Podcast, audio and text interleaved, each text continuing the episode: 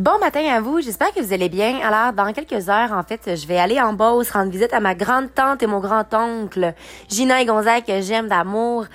Et ce matin, je vous l'annonce, je sais que je vous en avais déjà parlé, que je faisais du Duolingo un petit peu par jour et tout ça, mais je trouve pas que c'était nécessairement adapté pour moi. Puis là, j'y réalise, hey, moi, j'ai été prof de français dans le sens où, monitrice de langue. J'ai commencé comme ça pour apprendre le français aux enfants. Puis, tu sais, nous, on commençait avec la conscience phonologique, on la, on la apprenait l'alphabet, nanana, on faisait des petits jeux, puis je me suis dit, ben voyons donc. C'est comme ça que je vais apprendre l'espagnol finalement. Alors là, je me suis donné un petit défi de trois mois pour être en mesure de pouvoir communiquer de base, puis euh, surtout de comprendre. Puis je réalise que quand j'écoute des vidéos, surtout quand il y a des sous-titrages en espagnol, là, même pas en anglais ou en français, quand je peux voir aussi ce que la personne dit, je comprends vraiment bien. Puis c'est sûr que ça dépend la vitesse et tout ça, mais c'est pas si pire que ça. Fait que déjà d'avoir une compréhension un peu orale, il va juste me rester la communication. Parce que moi, je veux dire, si je suis pas en mesure de communiquer, à quoi bon, hein? Puis mon but, c'est ça. Mon but, c'est de... J'ai, j'ai des gens que je connais, que j'adore énormément, que j'apprécie. Puis moi, l'espagnol, ça m'intrigue. J'ai toujours trouvé ça magnifique. La musique, j'adore. Mais là, je réalise que des fois, je suis en train de dire des paroles qui sont si je comprenais les paroles, peut-être que je les, je les dirais moins haut et fort, disons-le ici. Mais bref, tout ça pour dire que voici mon défi, hein. Ici, c'est mon podcast, quand je dis briller de sa pleine authenticité, je vous dis que c'est, pour moi, euh, chaque apprentissage ou autre est difficile, puis je dois le vivre, je dois l'apprendre, je dois, comme l'entraînement, souvent il y en a qui me disent, donc Caro, comment tu fais maintenant pour squatter 300 livres?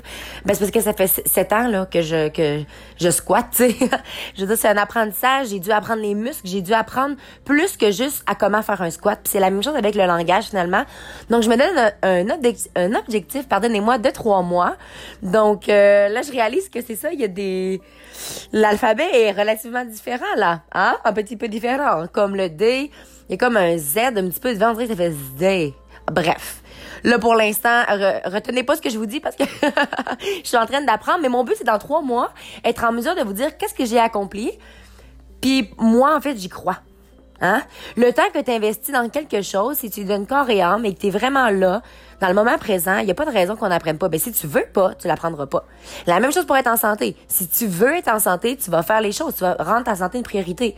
La même chose pour moi qu'apprendre l'espagnol, présentement, c'est, ça en est une priorité. Ça en est une priorité parce que j'ai appris l'anglais, ça m'a ouvert tellement de choses, mais en même temps, ça me limite à découvrir certains pays parce que je me dis, ah, oh, j'arrive même pas à demander, euh... mais là, je sais hablar, c'est parler. Fait que là, mais tu sais, je me vois pas aller euh, en, Espagne, par exemple, et dire no hablar espagnol. Je veux dire, qu'est-ce que je fais là si je suis pas en mesure de communiquer avec eux, hein? Mon but, c'est d'être en mesure de communiquer, d'apprendre et surtout de vivre un peu la culture, le choc culturel, puis surtout de réaliser à quel point c'est magnifique finalement.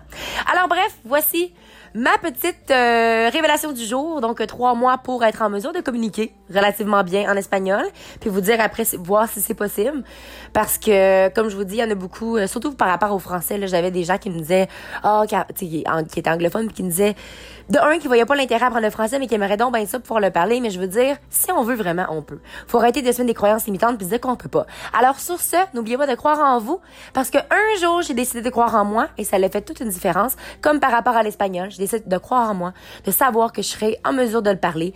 Et surtout, n'oubliez pas de briller de votre pleine authenticité. Bonne journée à vous.